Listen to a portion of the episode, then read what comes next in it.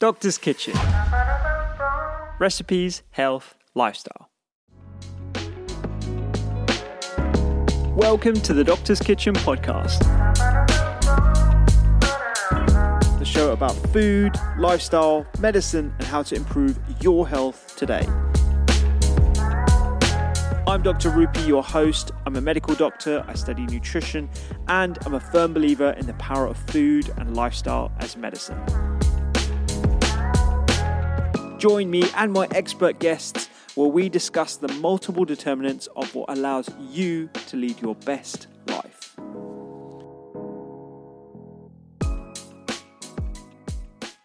Hey, it's Dr. Rupy, and this is going to be my 2023 wrap up for the podcast. It's been an incredible year of podcasting. We were at the Integrative Personalized Medicine Conference. We had a number of new guests, including Johann Hari, Dr. Robert Lustig, some passionate, passionate speakers. And we have also launched officially on YouTube. So not only can you listen to the podcast, you can watch the podcast in high definition, high quality. And we're going to be doing a lot more specific YouTube episodes as well. So do make sure you are subscribed and you hit the notification bell. I have had a wonderful, wonderful time doing the podcast this year. I really hope you've enjoyed listening. We have so many more things lined up for 2024 that I'm super excited about, including leaning in more to the research that we've done for our Doctor's Kitchen app, adding more health goals, specifically women's health and fertility, something that has been asked of us a number of different times. And I just wanted to highlight a couple of conversations that I've had this year that I feel have chimed with you, the the audience members, the listeners, the viewers, but also have encouraged me to think about a subject in a new light, whether that be sugar with Dr. Robert Lustig, for example, or Jessie Inchauspé, focus, the intrusion of digital devices and digital platforms, which is ironic considering we do have our own app uh, and digital platform, although that is really to counter the effect of other addictive uh, platforms. And also the wider context of nutrition, how we choose food. Uh, a conversation that was particularly impactful for me was the one with Sheila Dillon uh, and the food program that has been particularly impactful on my life as well. So I wanted to pick a couple of conversations that we've had, present them to you guys, and hopefully give you an essence of the 2023 podcast schedule that we've had in preparation for some incredible guests that we've got lined up for 2024 and subject matters that I know you are absolutely going to love. So, first off, we're going to have a snippet from my conversation with Dr. Robert Lustig on whether you can be a sugar aholic.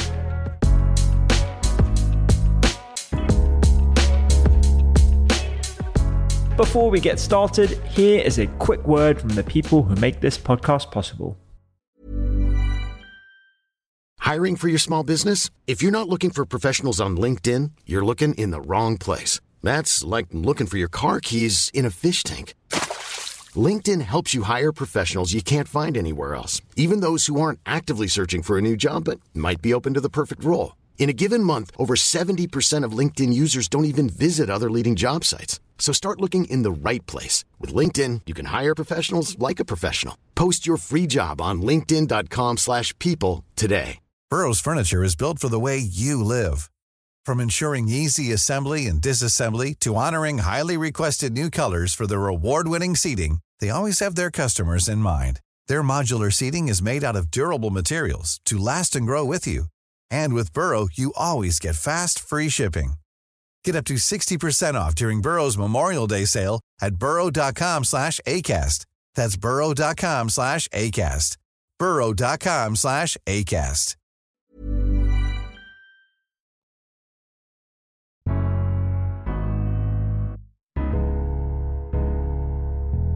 I want to talk about addiction in a bit more detail here because I'm of the opinion that you can be a, a holic of all these different um, uh, substances or behaviors. Um, the traditional description of addiction is that you have withdrawal effects. We definitely see that with sugar. There are people on the other side that have a differing opinion that sugar is not addictive. No. What are those those um, uh, opinions, and what are what are your rebuttals to to some of those? So there is a group here in the UK, uh, UK and in Europe called Neurofast, Uh-huh. and they believe that in fact the problem is not food addiction; the problem is eating addiction.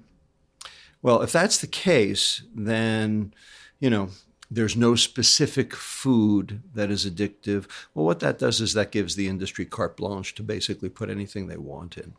Um, when you uh, look at you know what they say, first of all, they give alcohol a pass, and then they give caffeine a pass. And well, you know, alcohol, caffeine. I mean, like sugar is not addictive, but alcohol and caffeine are. But you're giving them a pass. Like, how does that work? They also say sugar is energy and it's necessary for life. Garbage. Where does that come from? Now, it is true that glucose is energy. It is true that your liver can metabolize glucose for energy, and so can your brain, and so can every other organ in your body. That's true. But the question is do your organs need glucose? And the answer is they need it, they, but you don't have to consume it to get it because your body will make it. It will make it out of protein or fat, process called gluconeogenesis. So, yes, you need glucose, but you don't need to eat glucose. Fructose, the sweet molecule in sugar, there is no biochemical reaction in the body that requires it. It is completely vestigial to all animal life on this planet. And it is a mitochondrial toxin. It inhibits three enzymes that are necessary for mitochondria to work properly. It inhibits AMP kinase, the fuel gauge on the liver cell. It inhibits ACADL, which is one of the enzymes that helps chop up the uh, uh, uh, fatty acids into two carbon fragments so that they can be oxidized, and also uh, uh, the byproduct of fructose uh, metabolism, uric acid, inhibits carnitine palmitoyl transferase 1, which is necessary to regenerate carnitine, which is the shuttle mechanism to get the fatty acids into the mitochondria for oxidation in the first place. In other words, fructose is a chronic dose dependent mitochondrial toxin. So, the fact that it has four calories per gram is kind of irrelevant. In the same way that alcohol has seven calories per gram and is kind of irrelevant. There's no dietitian on the planet who would call alcohol food. Well, there should be no dietitian on the planet that calls sugar food because it's not necessary. It is not a nutrient. Just because it's energy doesn't make it a nutrient. In fact, sugar is not food. Okay? The definition of food. What is the definition of food? Substrate that contributes either to growth or burning of an organism. Well, I've just shown you that sugar actually inhibits burning because it inhibits mitochondrial ATP generation. How about growth? My colleague, Dr. Efrat Monsonego Ornan at Hebrew University Jerusalem, head of the Department of Nutrition, has shown that sugar actually impairs linear growth. It impairs cortical growth. It impairs trabecular growth. Right? It hijacks growth. It promotes cancer growth through fermentation, through the Warburg effect, but it in fact actually inhibits growth. So if a substrate actually inhibits burning and inhibits growth, is it a food? In fact, sugar is not a food. Sugar is a food additive. That's what sugar is. And we have plenty of data to support food additive addiction. So, this is where the argument becomes actually not just semantic. Food versus eating addiction. Ultimately, what we're talking about is food additive addiction. And that's one of the things I'm trying to, you know, promote and get across to uh, both the public and to Neurofast because, you know, they got to get with the friggin' program. Yeah, and with the uh, just on that on that point around uh, food addiction, I think it also comes down to how socially acceptable some of these items are. You know, if you take the the glib example of smoking, it was very socially acceptable 60, 70 years ago, and it took decades for it to become socially unacceptable. And Absolutely. I think we're still at the early stages when it comes to, to sugar the, right. as an additive. I couldn't agree with you more, Rupy. I mean, uh, smoking went from fashion to filthy habit yeah. in 30 years. Mm. Okay? Now, how did that happen? And why did it take 30 years? And the answer is we taught the children. The children grew up and they voted. And the naysayers are all dead.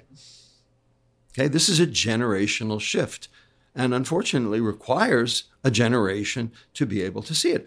In the fact, we have had four count them, four cultural tectonic shifts, both in the US and UK, over the last 30 years. And here they are. Number one, bicycle helmets and seatbelts. Number two, smoking in public places. Number three, drunk driving. Number four, condoms in bathrooms. Each of those was basically third rail of politics 30 years ago if a legislator had stood up in a state house or Congress or Parliament or the Duma or anywhere else in the world and promoted any legislation about any one of those four things, they'd have gotten laughed right out of town. Nanny state, liberty interest, get out of my kitchen, get out of my bathroom, get out of my car. Today, they're all facts of life. No one's belly aching about any of those. Okay. Oh, we're belly aching about new stuff like COVID vaccines. I mean, it's not like we'll ever solve the, the, this issue, but those four, you know, they're they're settled. There's no arguments about. You see anybody protesting seatbelts today? Lord Balfour in 1980 stood up in Parliament right across the street over here, okay, and basically told everybody that seatbelts were an affront against their personal liberty. I mean, you know, let's get real here. All right. This takes uh, a, a generational shift, and we've done it, and we'll do it with sugar. We're about, I would say, 10 years into the 30 year cycle. Yeah, yeah.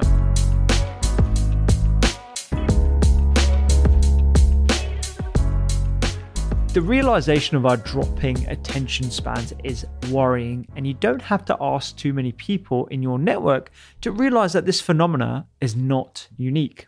And this conversation with Johann Hari encouraged me to inject a particular activity that I always thought was a waste of time and the antithesis of productivity, which is something that I feel like I'm always aiming for. And it is simply mind wandering and the benefits of mind wandering are vast.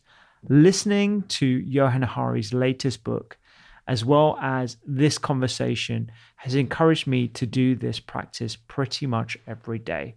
I loved this conversation with Johann Hari, and this is a snippet talking specifically about our different types of attention.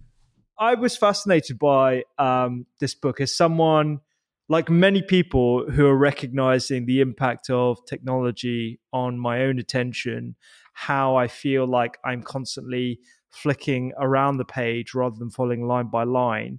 Um, I, I, was fascinated to, to dive into this book and, and dive a little deeper around it. I thought we could perhaps anchor the listener by talking a bit about attention as it is. And you have this wonderful bit actually in the conclusion of the book where you talk um, with James Williams, the former Google strategist, about attention described as spotlight attention, daylight attention, and uh, starlight. Starlight. Yeah, I mean, I wrote the book because, like you, like I'm guessing pretty much everyone is listening, I could feel that my own ability to pay attention was getting worse. Um, you know, with each year that passed, it felt like things that require deep focus that are incredibly important to me, reading books, watching films, having proper long conversations, were just getting harder and harder. And I could see this was happening to huge numbers of people around me. You know, the average office worker now focuses on any one task for less than three minutes.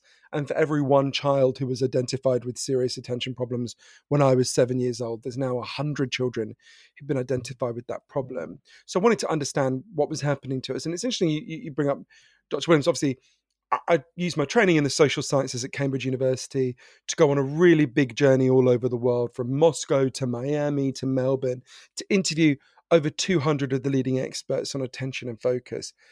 And what I learned is there's scientific evidence for 12 factors that can make your attention better or can make it worse. And loads of the factors that can make your attention worse have been hugely rising in recent years. You've mentioned tech. Um, obviously, there are some aspects of our tech that are doing this. One of the things that fascinated me is actually how wide the causes are. That tech is only, you know, it's a substantial part of my book, but it's not the biggest part. You know, the food we eat, an issue obviously very important for your podcast, is hugely affecting our ability to focus a huge array of factors the way our offices work, the way our kids' schools work. There's a really big, broad array of these 12 factors. But you've gone to a really interesting uh, one of the things things that really interested me that I learned, which is when we think about attention, we tend to think about it in quite a narrow way as a kind of mild irritant, you know, poor attention problems, right? But actually, Dr. Williams, who I would argue is the most important philosopher of attention in the world, um, argues there's three layers of attention that help us to think about this. I would actually argue there's a fourth, and I know he agrees with this. So the first layer of attention is what we mostly think about when we think about attention problems, and that's what's called your spotlight, right? So your spotlight, you think about the room I'm in now, right? I'm talking to you from my flat.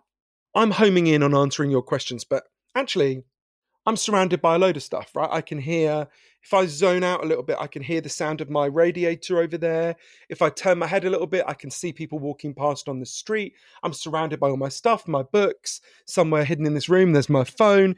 I'm zoning out all of that and I'm narrowing down to you. So it's called your spotlight because it's your ability hmm. to narrow down your focus to one immediate task. And we can all feel that our spotlight's being disrupted. You know, I go to the fridge to get a Diet Coke on the way there, I get a text message from my friend. I start answering. Suddenly, I'm standing in the kitchen. I'm like, why the hell did I come here? I come back to my laptop and I don't have a Diet Coke, right? That kind of disruption is happening to us all the time and it's having huge consequences that I'm sure we'll talk about. But actually, so that's mostly when we think about attention problems, we think about spotlight disruption. We don't use that term, but that's sort of what we think about, right? I was trying to get something done and I got disrupted and now I'm not doing it, right? And that's huge. But actually, the next level up, Dr. Williams argues, I think persuasively, is even more disruptive. Um, it's what he calls your starlight. And he says that's not just your ability to achieve a short term goal, like going to the fridge to get a drink. That's your ability to achieve a long term goal. You know, I want to start a business. I want to write a book. I want to be a good parent, right? It's called your starlight because when you're lost in the desert and you don't have GPS, you look to the stars and you're like, oh, yeah, that's the direction I'm traveling in, right? And he argues it's not just our ability to do immediate short term tasks that's being screwed with, it's our ability to achieve longer term tasks as well. If you're jammed up all the time, if you're experiencing these 12 factors that I write about in my book, Stolen Focus, you're going to find it harder to do those longer term projects. Right? I'd say to anyone listening, think about anything you've ever achieved in your life that you're proud of, whether it's starting a business, being a good parent, learning to play the guitar, whatever it is. That thing that you're proud of required a lot of sustained long term focus. And when your ability to pay attention breaks down, your ability to achieve your goals is diminished, your ability to solve your problems is diminished. You feel worse about yourself because you actually are less competent. And when you start to get your attention back, obviously you start to feel much better. There's a layer of attention even above that, which Dr. Williams calls your daylight. And that's not your ability to achieve a long term goal, like starting a business, being a good dad, or whatever. That's your ability to even know what your long term goals are, to even figure out your long term goals. How do you know what business you want to start? How do you know what kind of book you want to write? How do you know what it means to be a good parent? To figure those things out, you need to have time to think, you need to have rest, you need to let your mind wander. Uh, it's called your daylight because you can see a room most clearly when it's flooded with daylight, right? And he argues mm. we're so jammed up that our ability to even figure out who we are is getting harder and harder, right? He calls it decohering, which kind of fancy term, but I think makes some sense that we become less coherent as people because we can't think clearly. And I would argue there's a layer even above that, which I would call our stadium lights. And that not, that's not just your ability to figure out what your long-term goals are and achieve them as an individual. That's your ability as a society. How do we come together, figure out what our collective goals are, and achieve our collective goals, right? We can all see that's getting harder and harder. We can't listen to each other. We end up screaming at each other all the time. We're so polarized. We're so angry. So when you realize what seems like a small thing, oh, my tension's getting worse, it's annoying, you realize that problem hobbles us at every stage of our lives. And crucially, starting to solve the problem means that at every level of our lives we become more effective as people and and and, and better able to achieve our goals and solve our problems.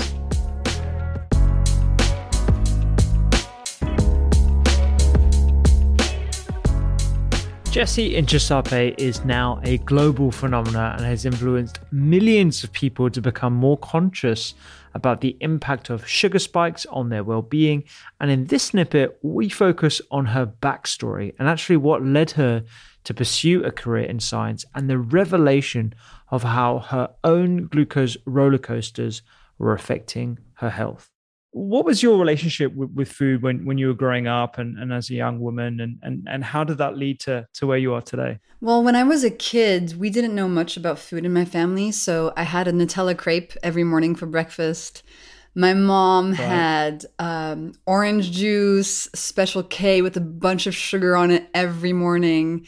Um, and then what happened is that uh, my mother met my stepdad and he had a brother called David Servan-Schreiber, who was one of the leading French doctors who started educating people on the importance of food for health. And back then, you know, I mean, nobody believed that the food you ate could have any impact on your health. So it was quite groundbreaking. But thanks to him, we discovered this whole world you know, sugar, processed foods versus whole foods, fiber, omega 3s. It was like a it was really a revelation. So as a teenager, I started discovering this world and I really had an affinity for it. I thought it was very interesting. Uh, and then what really cemented my interest in health and the body was mm. this hmm. freak accident I had when I was 19. Um, and you mentioned you, you read my book, and in it, there's an x ray of the hardware now I now have in my spine from that accident. Mm. It was really terrible. I mean, physically and mentally, I suffered a lot, but it taught me at that young age that nothing is more important than health. And so I went mm. on this quest, this journey to try to figure out how do I feel good because I felt like mm. absolute crap every single day. And um, yeah. and over the years, it led me to glucose and now here I am. I feel great that I share the science with other people so they can feel good too. Yeah, no, absolutely. T- tell me about the the uh, the accident. Uh, mm. Obviously, I, I know about it, but the, the listeners, what, what what exactly happened to you? So I was uh, on vacation with some friends in Hawaii, and they were like, "Hey, let's go jump off this waterfall."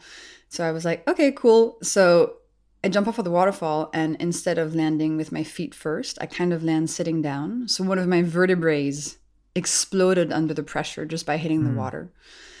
And so I was walking around with this broken spine, so I had to have surgery where they went in, took the broken vertebrae out, fused it with the top and the bottom ones. And I was in a lot of pain for a very long time. But then physically, I actually recovered really well because I was 19, you know. So when you're that age, your body can heal quite quickly. So in a matter of months, I was totally fine physically. Mm. But mentally, all the stress, from the surgery, from the accident, the unprocessed trauma, I think, led to this really intense mental health condition called this person. Well, it has a few names, but depersonalization is the clinical mm. name they gave me for the condition, which is just like very deep anxiety about existing. Mm.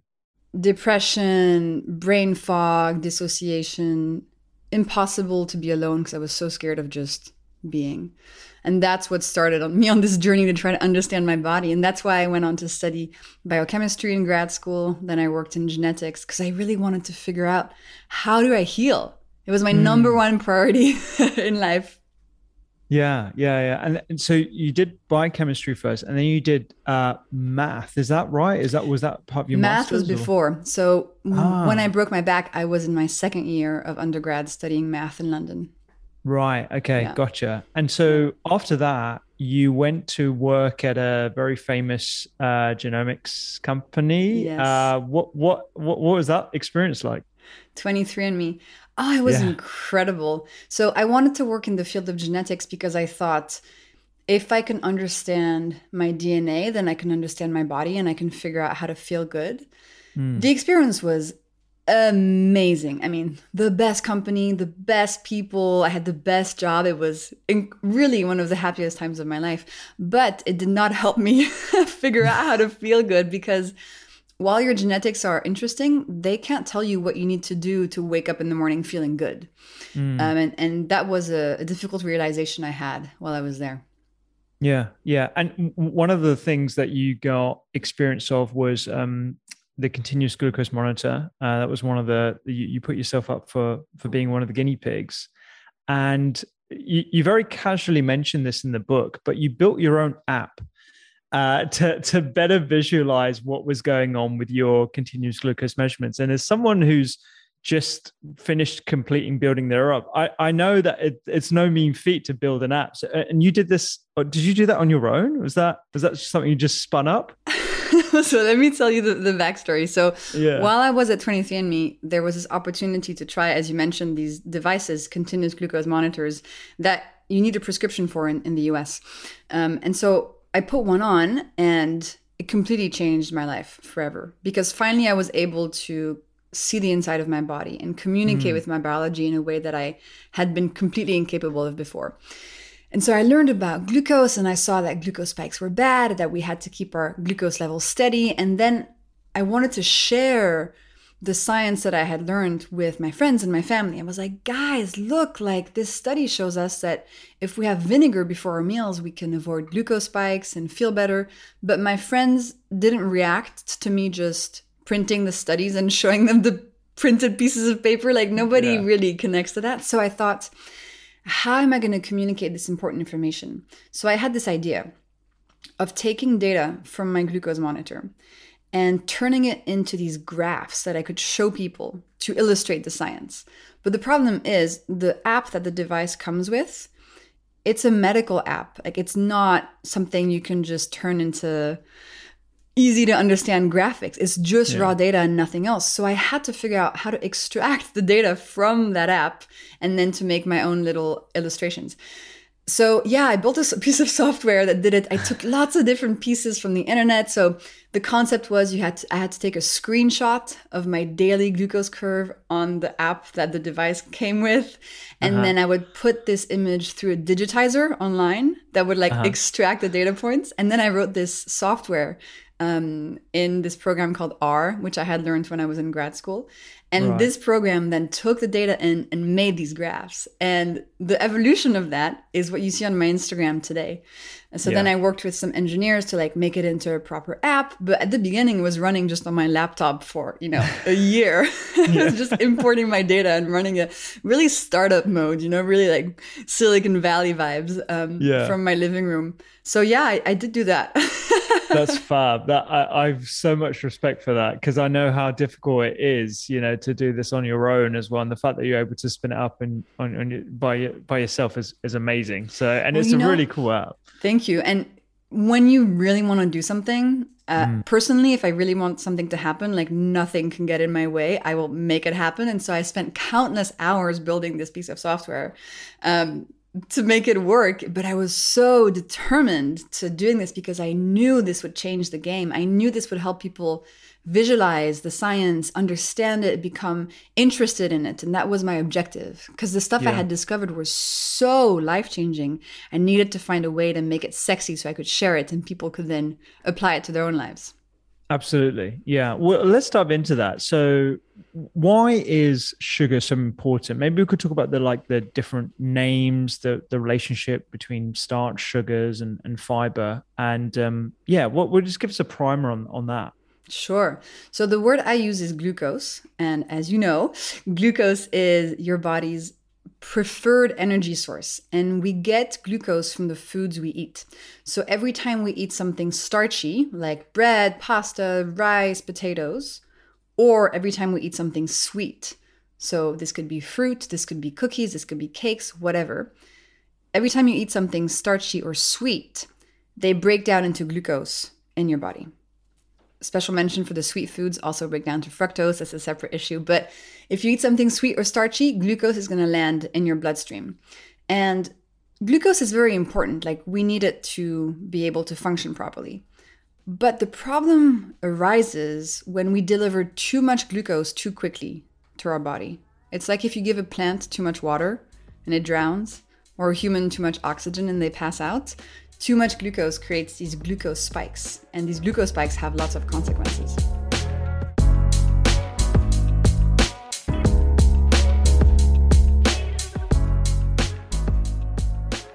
Professor David Nutt is at the forefront of psychedelic research, and on this podcast, he breaks down what these molecules are, the research behind them, and why he believes they have great promise for mental health and beyond, with the caveat that these are still molecules that can be abused.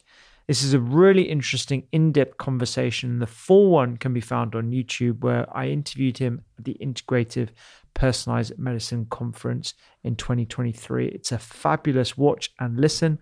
I highly recommend you listen to the full episode. Plus, his book is phenomenal, and I've linked to that in the show notes. The other thing we've done, and in some ways the most compelling, is that we have looked at the flexibility of the brain after psychedelics. And we've done this in patients and we've done it in healthy volunteers. And, and we, you can very readily see it. In, if you put a healthy person, a normal person, in a scanner, give them a psychedelic, the brain becomes much more connected.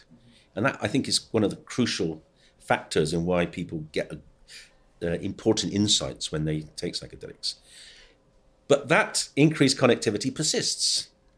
Now, with, with our patient studies, and we've only really done this currently in, in, in depression, we're doing it in other disorders, but we've done two depression studies.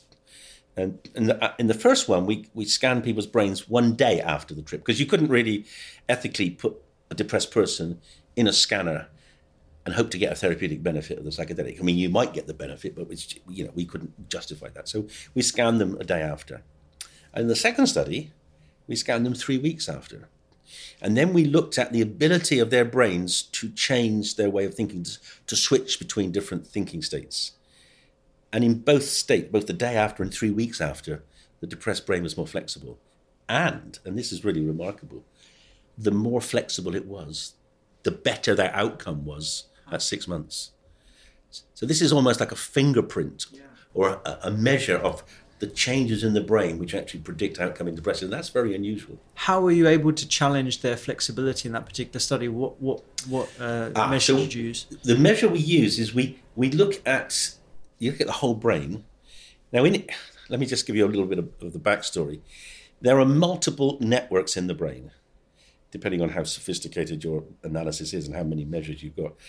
But I mean, simply, I mean, there are some very obvious ones we can talk about. You know, there's there's a visual system, there's a hearing system, there's a speech system, there's the motor system, there's a feeling system, and there's a thinking system. And there are about three different thinking systems. There's a, a self-reflective system. There's a system which gets you out there doing things, uh, you know, analyzing things. And then there's an, another thinking system which is about the relevance of what's out there to you. So, say, let's say there are 10, 10 big networks in the brain. We can measure them and see how rapidly the brain moves between different ones. So obviously now I'm talking, my, my, my auditory network is very active and my word production network is really, really active. And, I, and my visual network is very active because I'm looking at you and seeing if you're agreeing with me, which is great. Uh, and other networks aren't so active. Um, so we can see how readily the brain flips between different networks. And after psychedelics, we can see they flip, it flips more readily the, we see these transitions. They're, they're more of the transitions, basically. Okay. And that's really important because the, the killer problem in depression is that people, one of the networks, which we call the default mode network, the network which encodes your sense of self, your value, your self worth, that becomes over connected to itself. Mm. And it doesn't connect to the rest of the world. So rather than ev- evaluate your thoughts by say what other people are doing or saying or written about you. you get locked into this internal uh, rumination, this loop of negative thought. We can break that down. We see that psychedelics break it down, and it stays less tightly connected afterwards. Yeah, I want to go into the default mode network in a bit more detail, okay. but perhaps before we do that, we can step back slightly and actually talk about what we mean by a psychedelic uh, Yes. what psychedelics we typically talk about from the research point of view, LSD and DMT, etc., uh, and how those are different from other exogenous molecules that we might use. You know, how does it differ from a nootropic, for example? Right.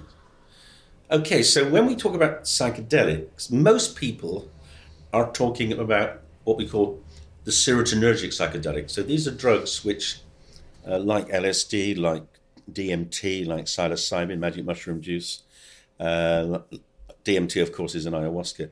They target a particular serotonin receptor in the brain called the serotonin 5-HT2A receptor. That receptor is really it's probably the most interesting receptor in the brain in some ways because it's it's for reasons we don't fully understand it's massively expressed in the very highest parts of our brain the parts of our brain which make us human and, and that's of course why psychedelics by perturbing those receptors would change the very highest functions of our brain. So people think differently on psychedelics, but they can still move their arms and legs because it doesn't affect those, you know, those l- l- more uh, longer evolved parts of the brain. But there are other kinds of psychedelics, and then there are ones like salvia, which produce, uh, again, a rather a similarly disorganized state of brain function, but which, which are subjectively really quite different and often very unpleasant. And then there's Amanita muscaria, which is the the it's the GABAergic psychedelic, which is we we believe is the is the mushroom that Alice took to get bigger and smaller because it it produces distortions of, of size.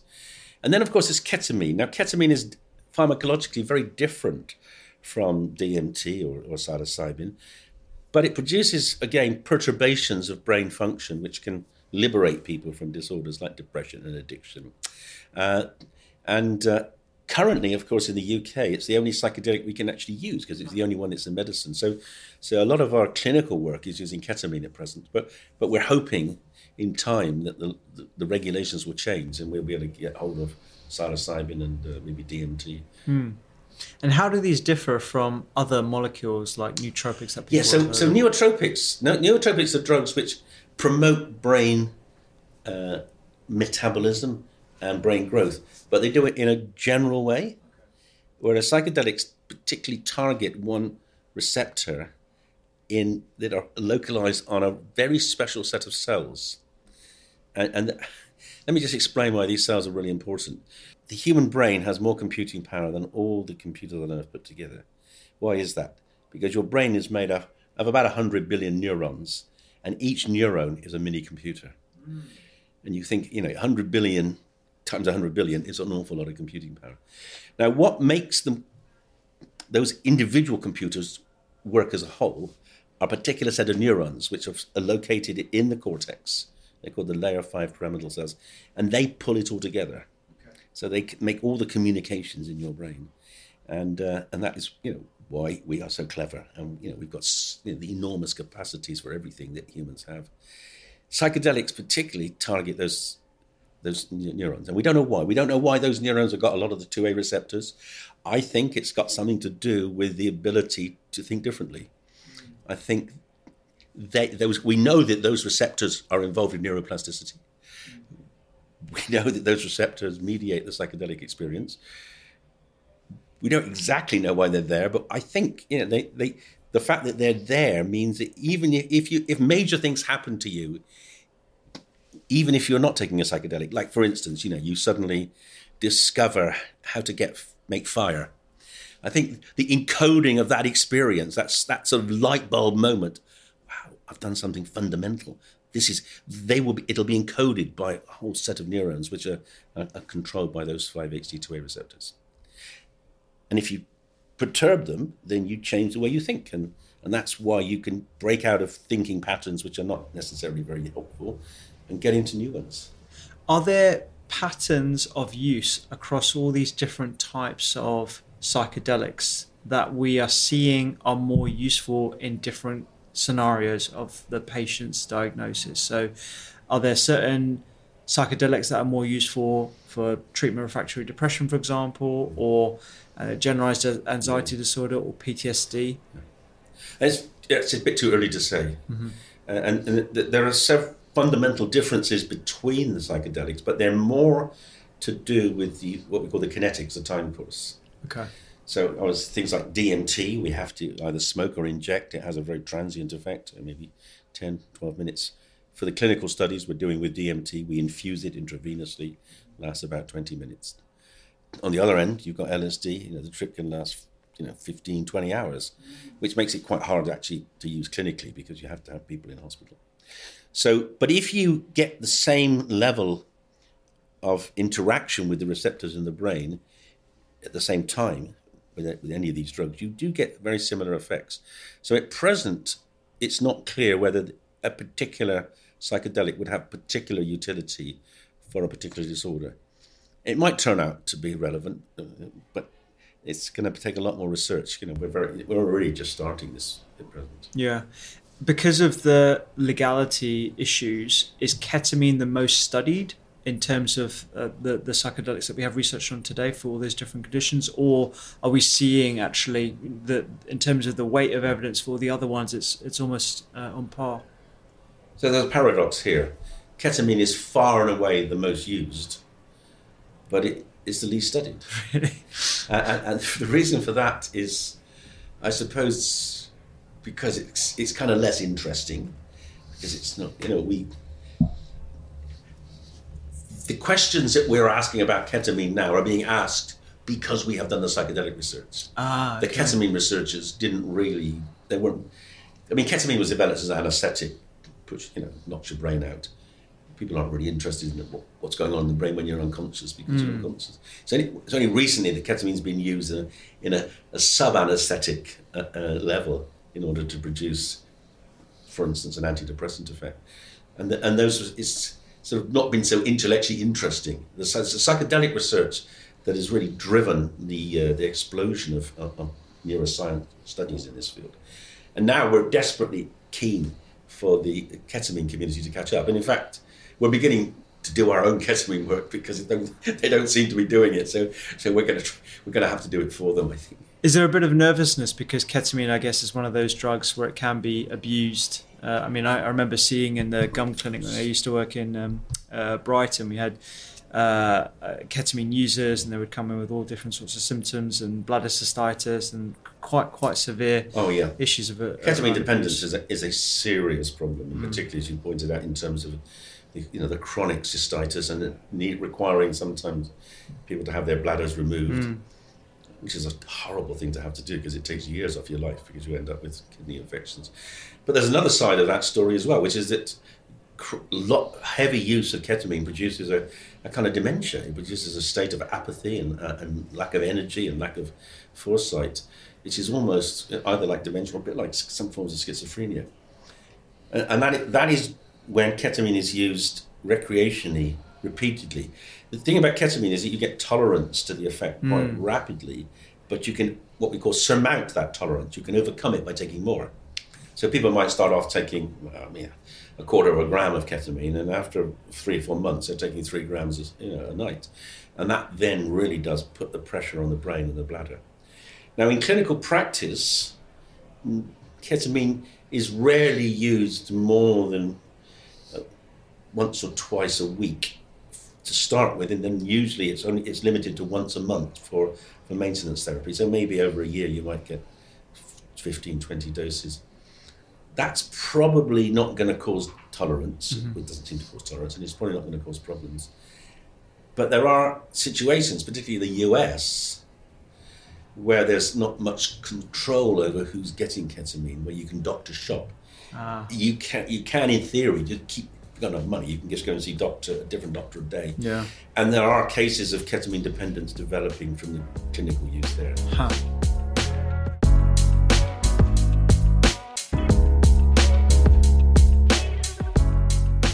Sheila Dillon is an absolute hero of mine, and having the opportunity to get her onto the show and talk to her about her own food journey was a dream come true for me. Her realization around food and medicine, touching on her own experience of cancer, her family's experience of cancer, was so touching and so raw. And I loved chatting to her about the wider impact of the food program, which has had a phenomenal impact on my own understanding of food in this crazy, complicated world of not just nutrition, but also how we source food, how we grow food. and her perspective on food, given the vast experience that she has as somebody who appreciates food as medicine, was incredibly validating for me quite early on in my career. And the conversation I had with Sheila was absolutely wonderful. So, have a listen to this small snippet as we wrap up our 2023 year of podcasting. When did you get interested into the in the concept of, of food? And health and, and how we can utilize nutrition as a, as a means to prevent conditions as well as support uh, treatments and therapy? Oh, I think it, well, I think there was a sort of background to it, just, just the way I was brought up, you know, and the, I was still part of that, you know, I'm so, I'm old and I was still part of that culture as a child of, you know, food being used when you were ill. You know, you, my mother made beef tea. You know, that was you know that that was just sort of the culture. It was obvious that you know you could give people food and it would make them feel better.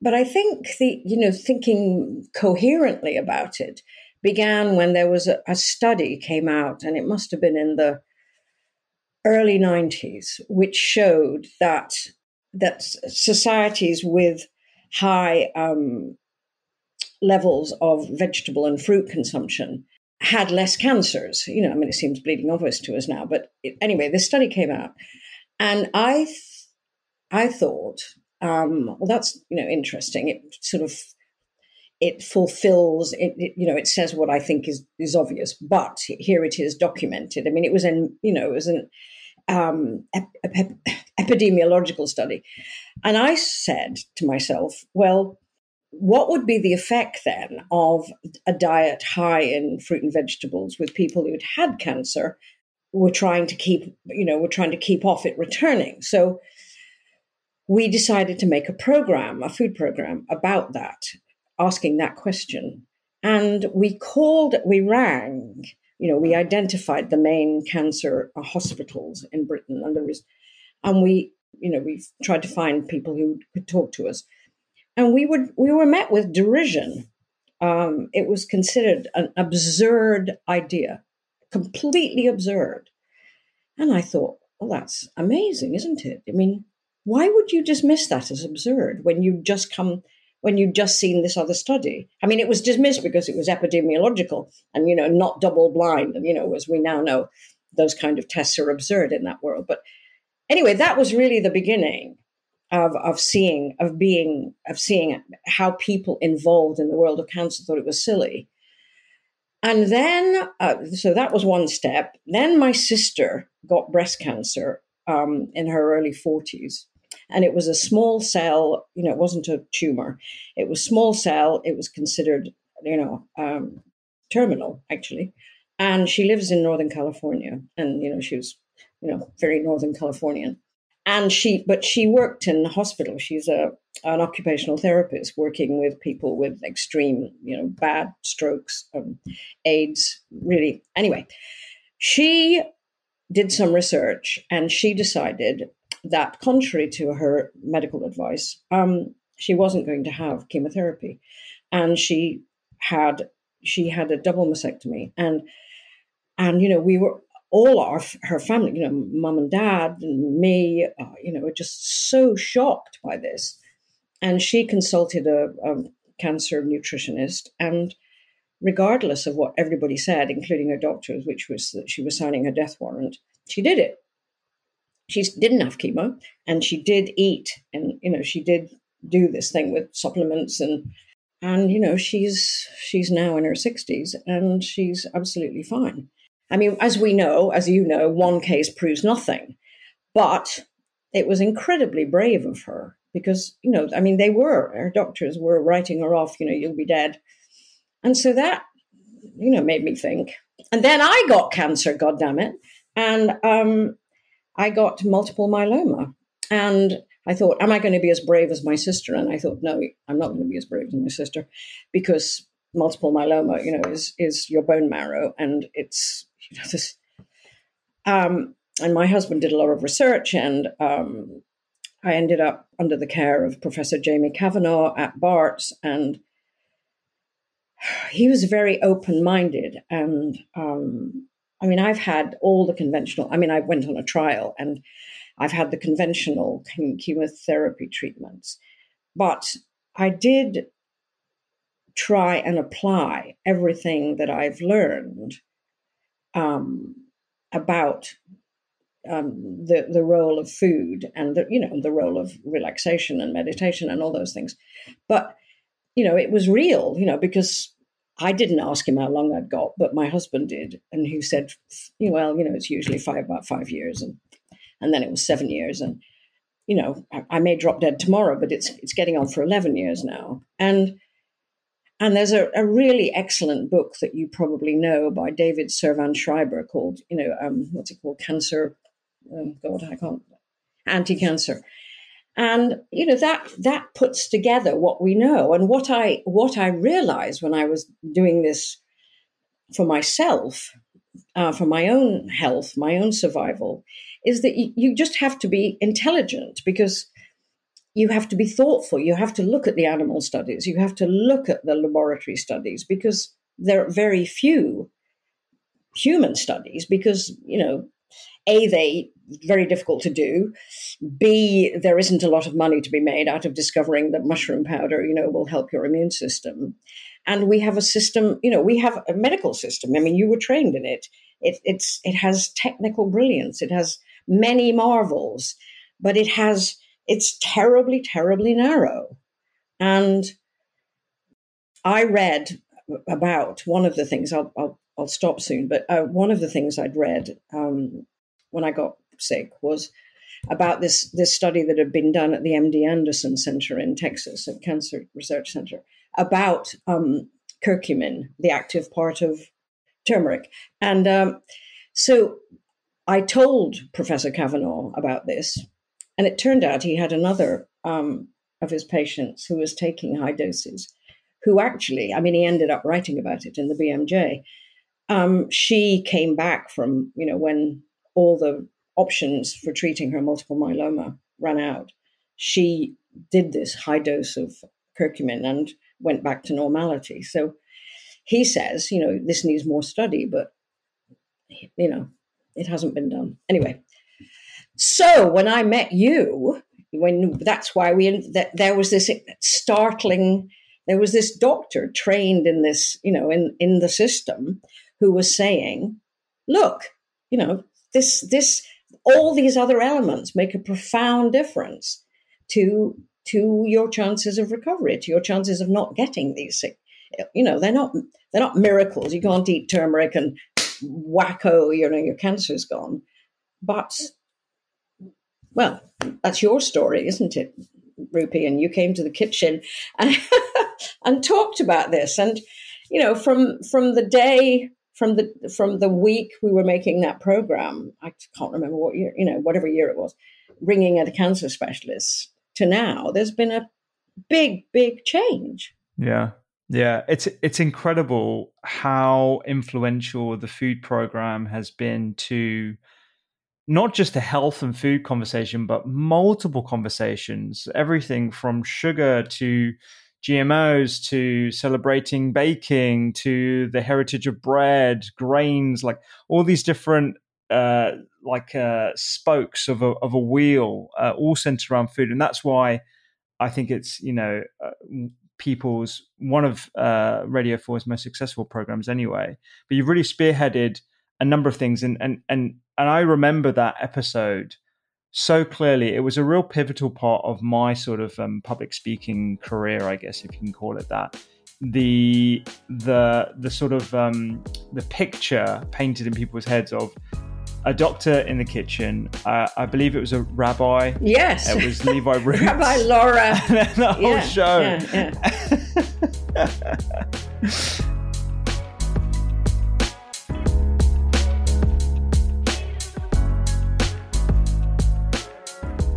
that is it for 2023. That is our wrap up of some of the impactful conversations that we've had on the podcast. We've got so many more things lined up for 2024. I can't wait to release more health goals on the app.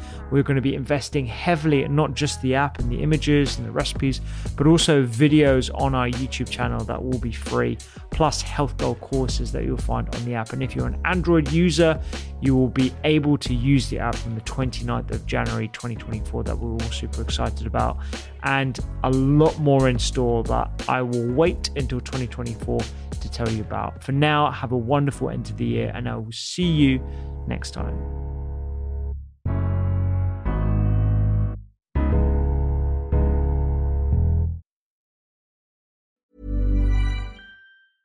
Hey, it's Paige DeSorbo from Giggly Squad. High quality fashion without the price tag. Say hello to Quince.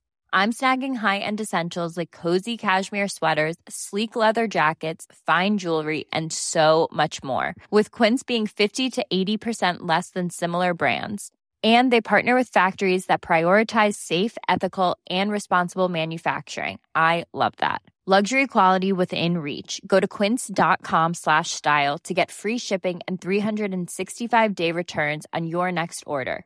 Quince.com slash style. Planning for your next trip? Elevate your travel style with Quince. Quince has all the jet setting essentials you'll want for your next getaway, like European linen, premium luggage options, buttery soft Italian leather bags, and so much more. And is all priced at 50 to 80% less than similar brands. Plus, Quince only works with factories that use safe and ethical manufacturing practices. Pack your bags with high-quality essentials you'll be wearing for vacations to come with Quince. Go to quince.com/pack for free shipping and 365-day returns.